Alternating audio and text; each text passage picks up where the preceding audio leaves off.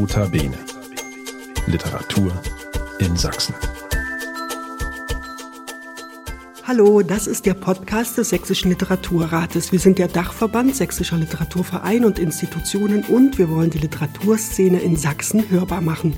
Mein Name ist Bettina Balchev, ich bin eine der beiden Geschäftsführerinnen des Sächsischen Literaturrates und mein Gast ist heute Ju Sobing von der unabhängigen Schriftstellerassoziation Dresden, kurz ASSO. Herzlich willkommen, Ju Sobing, bei Notabene Literatur in Sachsen. Ja, Herzlich willkommen, Frau Balschiff. Ich freue mich, dass wir uns getroffen haben und schauen wir mal, was wir zusammen tragen können. Jusobing, Sie sind Künstlerin und Schriftstellerin und Sie haben eine Website, die mit einem schönen Satz einlädt. Immer geht es mir darum, die innere Wirklichkeit der Dinge zu suchen und zu zeigen. Was genau meinen Sie denn damit und wie äußert sich das in Ihrer Kunst und in Ihrem Schreiben? Ja, ich versuche das zu ergründen, wobei es eigentlich, denke ich, gar nicht wirklich ergründbar ist. Aber ich möchte irgendwie sowohl im Schreiben als auch in der bildnerischen Kunst den Dingen auf den Grund kommen und das wirklich erarbeiten, was wesentlich für den Menschen ist, für unser Leben. Aber es ist eine eigentlich endlose Suche. Aber Suche ist ja, glaube ich, immer ein guter Ausgangspunkt für Kunst, oder? Ja, unbedingt ist es. Sie wurden 1944 in Schlesien geboren und leben heute in Radebeul, aber auch in Italien, wie man auch auf Ihrer Website lesen kann. Sind das denn gute Orte, um kreativ zu sein? Oder besser gesagt, welche Spuren hinterlassen diese Orte in Ihrem Werk? Was meinen Sie? Naja, Schlesien war ja so, dass wir 46 vertrieben wurden das heißt, wir mussten weg. Und äh, wir kamen nach Niedersachsen. Also ich bin in meinem Leben schon ziemlich rumgewandert. Und Italien war so ein Wunschtraum der Familie, also meiner eigenen direkten Familie. Und den haben wir uns dann irgendwann erfüllen können. Und naja, Radebeul kam mir über Umwege, also 92 hierher. Aber trotzdem die Frage, die Orte prägen einen ja irgendwie. Was glauben Sie, welchen Einfluss haben diese Orte auf Ihr Werk? Ja, also Radebeul, wobei ich muss sagen, also im Wesentlichen eigentlich Dresden hat mich künstlerisch und auch literarisch sehr, sehr vorwärts gebracht. Also ich habe sehr viele Umwege machen müssen, um zu dem zu kommen, was mein eigentliches Tun ist. Und da habe ich hier sehr viel ja, Anregungen und auch Stärkung gefunden, speziell im künstlerischen Bereich, aber auch in der Literatur. Ich bin sehr ja, früh zur ASSO gestoßen. Die ist ja nach der Wende auch erst wieder gegründet worden und das stand dann irgendwas drüber in der Zeitung. Da habe ich gedacht, ich war damals noch sehr am Anfang meiner Literaturdinge, melde dich einfach mal. Naja, und so bin ich da reingekommen und inzwischen dann seit Jahren im Vorstand. Und sind es dann eher die Menschen oder die Landschaften, mit denen Sie sich künstlerisch beschäftigen? Also eigentlich eher der Mensch. Also mein Hauptthema auch in der bildenden Kunst ist eigentlich Mensch, Gesellschaft. Figur auch einfach, aber das treibt mich eigentlich wesentlich um, weil ich sehr viel über auch, sagen wir mal, die politischen Zusammenhänge nachdenke und wie leben wir miteinander, wie gehen wir miteinander um oder nicht um und so weiter. Das ist eigentlich so das Schwerpunktmäßig. Also ich bin keine Künstlerin, die jetzt so, was weiß ich, Landschaft malt oder sowas. Das ist überhaupt nicht mein Ding. Ich finde sie wunderschön. Also die in Italien ist sehr schön und auch durchaus anregend in einer ganz anderen Art. Aber es ist nicht so, dass ich jetzt mich hinsetze und diese Landschaft male oder so. Das ist nicht mein Ding und nicht mein Thema. Was mich eben sehr durch meine Biografie beschäftigt hat, ist das Thema Heimat, Erinnerung. Das hat natürlich alles wieder mit Mensch und Gesellschaft zu tun. Ich habe dazu mehrere Ausstellungen gehabt, auch in Breslau, Wroclaw und so weiter. Das ist so mein Schwerpunkt. Ja, Jusobing, jetzt haben wir ein ganz kleines bisschen erfahren, wer Sie sind. Natürlich noch überhaupt nicht vollständig, aber einen kleinen Eindruck. Die unabhängige Schriftstellerassoziation Dresden wurde 1990 gegründet. Sie haben es gerade schon mal erwähnt. Sie geht auf ein historisches Vorbild zurück, auf die Assoziation revolutionärer bildender Künstler. Sie waren relativ früh dabei. Was war denn der Anlass oder die Idee, so einen Verein zu gründen in Dresden? Also soweit ich es weiß, einer der treibenden Kräfte war, glaube ich, der Herr Weiß und einige andere, die da noch bei waren, die einfach das, was vor vieler Zeit mal war, wieder in Gang bringen wollten. Soweit ich das weiß. Also ich habe mich allerdings tatsächlich nie wirklich darum gekümmert, was die treibende Kraft da wirklich war. Aber ich fand es halt einfach für mich ganz großartig, weil das waren so meine dichterischen Anfänge. Und da habe ich gedacht, guckst du einfach mal, was dabei für dich passiert. War am Anfang schwierig, muss es so sagen. Ich kam ja nun aus dem Westen und wurde etwas mit Skepsis betrachtet. Aber vielleicht können Sie uns ja davon erzählen. Sie sind da Menschen begegnet, Dresdnern begegnet. Wie war das? Was haben Sie da am Anfang besprochen? Was haben Sie organisiert? Wie hat das funktioniert am Anfang in den 90er Jahren? Also es ging sehr viel um die gerade gewesene Geschichte der DDR. Das ist natürlich klar. Die Schriftsteller, Schriftstellerinnen waren einfach mit diesem Thema intensiv befasst und setzten sich gegenseitig sehr damit auseinander, auch mit, naja, auch, sagen wir mal, vorsichtig, nicht Anschuldigungen, aber doch Vorwürfen bei einigen und so weiter. Also es war für mich eine hochinteressante Geschichte, weil ich kam völlig von außen und habe manchmal wirklich gedacht, ich habe nur ganz still da gesessen und zugehört, weil ich es spannend fand, daraus ein bisschen mitzubekommen, was gewesen war und was da jetzt eben auch brodelte. Das fand ich hochinteressant. Und ja, am Anfang wurde ich eigentlich ja, vom Herrn Weiß einmal begrüßt, aber sonst wenig beachtet. Ich saß so in meiner Ecke, muss ich mal so sagen. Und das kam so nach und nach. Ich habe dann einfach gedacht, das machst du jetzt. Ich bin immer wieder mal hingegangen. So nach drei, vier Malen habe ich zu meinem Mann gesagt, du, ich glaube, ich lasse das. Und dann war es mit einem Mal so, dass sich da ganz anders angenommen wurde. Aber woran lag es? Was ist passiert? Wenn ich das wüsste, ich habe es nicht ergründen können. Vielleicht haben sie einfach gemerkt, dass ich ja da nicht irgendwie mit irgendwelchen, ich sage es jetzt blöd, Wessi Aussagen oder sonstigem kommen wollte, sondern einfach interessiert war und äh, selber mit meinen schriftstellerischen Anfängen da einen Ort suchte, wo ich mich anhängen kann. Und ich denke, das war so, nach mehreren Malen war das dann irgendwie, dass sie das merkten, dass es da, dass man da offen sein konnte. Und wie muss man sich das vorstellen, wenn Sie sich getroffen haben? Sie haben literarische Texte mitgebracht und darüber gesprochen oder war es am Anfang überdeckt durch diese politische Diskussion? Es kann ja auch sein, dass, dass die Geschichte dann auch zu nah ist, um überhaupt darüber schreiben zu können, oder? Also es gab zunächst, wenn ich mich recht erinnere, ja doch im Wesentlichen eben Auseinandersetzungen über die politische Geschichte. Es wurde ein Mitglied rausgesetzt, weil äh, einige feststellten, gut, ich habe es dann auch mitbekommen, dass der Mensch in der NPD tätig war und äh, ja, da wurde also dann heiß diskutiert, das erinnere ich gut, was machen wir mit ihm? Und es war eindeutig, den können wir nicht drin behalten.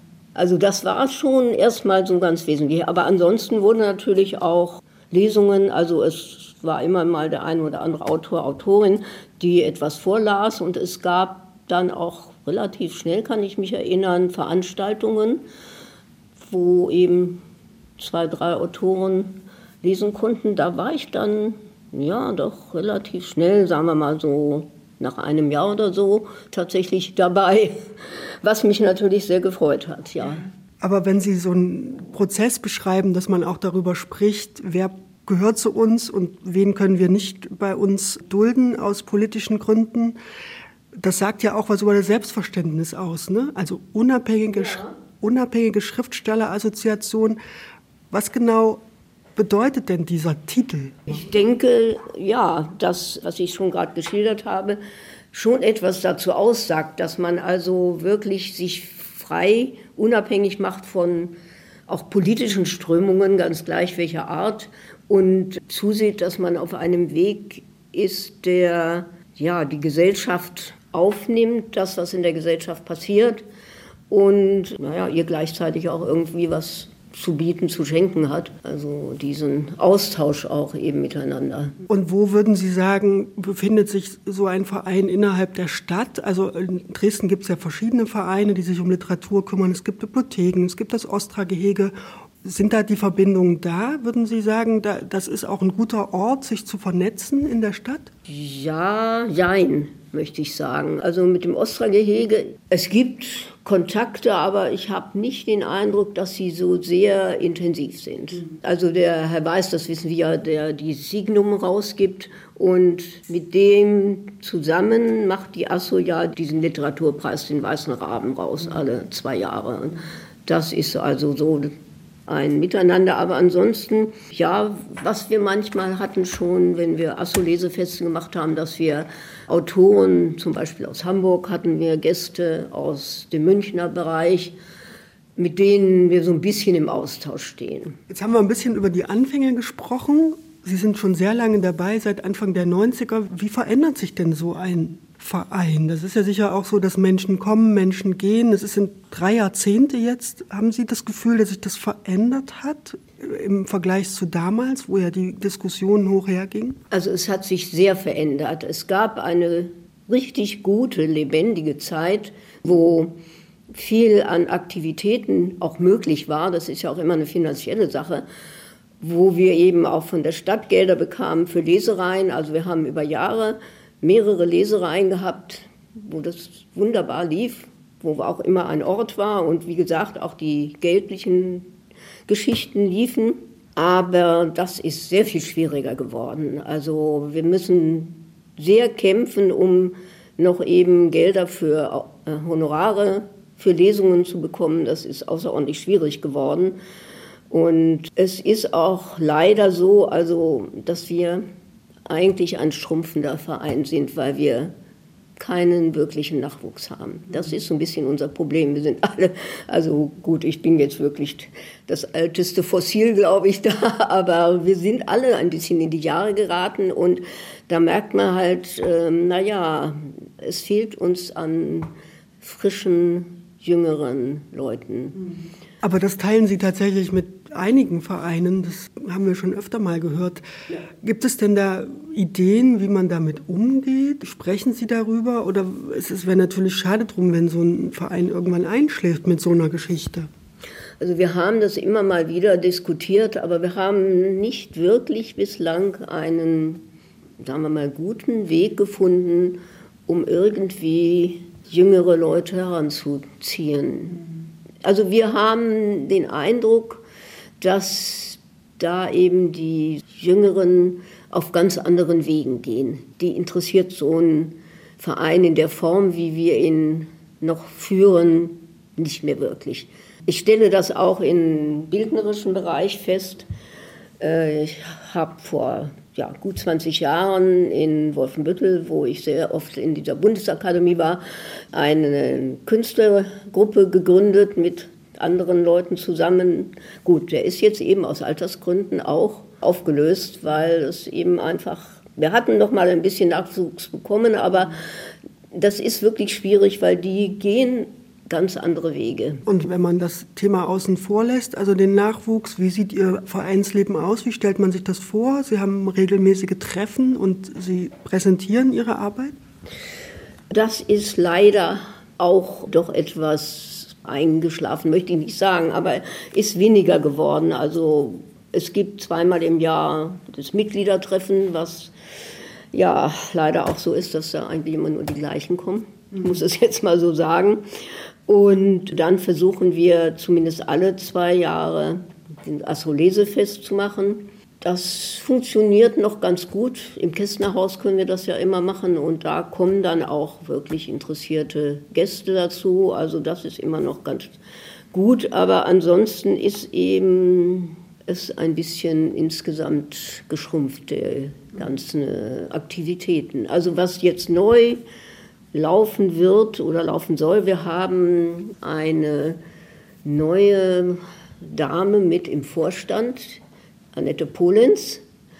Und die hat ja eine Buchbinderwerkstatt und hat da die Möglichkeit, und das macht sie auch, dass man da kleine Ausstellungen auch macht. Also wir beide haben geplant, also es sollte jetzt eigentlich schon stattfinden, da haben wir aber verschoben aus verschiedenen Gründen. Ich mache da eine kleine Ausstellung, wir machen Lesungen und so und das ist dann praktisch eine Asso-Veranstaltung, sowas. Also das sind jetzt neue Wege, die wir versuchen zu gehen und da sie auch einen ganz neuen anderen Bekanntenkreis und so weiter hat, könnte es sein, dass dadurch noch mal wieder ein bisschen äh, Leben in das Ganze kommt oder neue, ja vielleicht neue interessierte Leute. Das hoffen wir zumindest. Das ist also so ein Versuch. Und ansonsten ja, gibt es halt also dieses Lesefest, wie gesagt. Und da sind natürlich auch einige der Mitglieder beschäftigt mit. Also ich mache zum Beispiel den Flyer und der Herr Salzbrenner kümmert sich um die Finanzen und so weiter. Also da sind einige Mitglieder mit eingebunden. Der Micha Bartsch zum Beispiel sehr und der Michael Fritz. Also das sind so auch aktive Leute, die da mittun. Ja, da bin ich aber froh, Ju Sobing, dass wir nicht ganz negativ enden. Also ich glaube, man muss das noch mal ein bisschen zurechtrücken. Sie machen schon viel und sie engagieren sich. Es ist nicht so, dass der Verein nicht mehr da ist. Und. Sie haben ja auch gerade beschrieben, dass es neue Projekte gibt. Und das ist ja eigentlich auch das Schöne daran, oder? Ja, ja also das ist wahr, das stimmt. Man darf das nicht zu negativ sehen. Sie haben recht. Es hat halt auch durch Wechsel vom ersten Vorstand, also nachdem der Herr Weiß ausgetreten war und dann war die Uta Hautal und äh, so weiter, da ist natürlich auch immer wieder ein Bruch passiert, das ist ganz klar, man muss sich neu orientieren, neu organisieren, der Verein. Und das war manchmal dann ein bisschen schwierig, aber wir haben es immer wieder, doch, wir haben es immer wieder geschafft, also auch tief Luft zu holen und zu sagen, ja, wir wollen weitermachen und ja, ich denke mal, also wir sind vielleicht doch wieder auf einem ganz kleinen positiven Weg. Ich hoffe das sehr. Das ist schön, Jusowing, dass wir mit einem Lachen unser Gespräch beenden können. Ich danke Ihnen sehr, trotz den Schwierigkeiten, die Sie auch beschrieben haben für dieses Gespräch, damit wir das auch verstehen, wie so ein Verein funktioniert, mit welchen Schwierigkeiten er kämpfen muss. Ich glaube, dass das durchaus interessant ist und dass es eben auch Parallelen gibt zu anderen Vereinen. Ich danke Ihnen sehr, Josobin, für das Gespräch. Ja, sehr gerne. Ich freue mich, dass Sie mich dazu eingeladen haben und ja, alles Gute. Das wünsche ich Ihnen auch, Frau Sowing. Und das war wieder eine Folge von Notabene Literatur in Sachsen, dem Podcast des Sächsischen Literaturrates. Mein Name ist Bettina Baltschew und wenn ihr reagieren wollt, meldet euch gern unter kontakt.sächsischerliteraturrat.de. Schaut auf unserer Website vorbei, da findet ihr auch alle weiteren Folgen unserer Podcast-Reihe und die könnt ihr auch alle bei den einschlägigen Streaming-Diensten abonnieren. Also dann, bis bald, wir hören uns. Sehen Sie, und ich habe noch was vergessen. Was haben Sie denn vergessen, Frau Was eigentlich durchaus wichtig ist. Oh Mann, ja. Und zwar der Uwe Klaus. Der hat, als die Pandemie begann, ein Zoom ja. in Gang gebracht. Das wissen Sie sicherlich. Das ist seit dem Februar 21, alle vier bis sechs Wochen, werden verschiedene Texte gelesen und darüber diskutiert und so weiter. Also das heißt, äh, da setzen sich Leute miteinander auseinander, und also nicht nur Asso-Autoren. Und das ist, denke ich, auch, ja, wahrscheinlich auch vor allem eine sehr zeitgemäße Form. Und das ist ja auch eine Zukunftsvision, die wir weitermachen werden. Nota Bene. Literatur in Sachsen.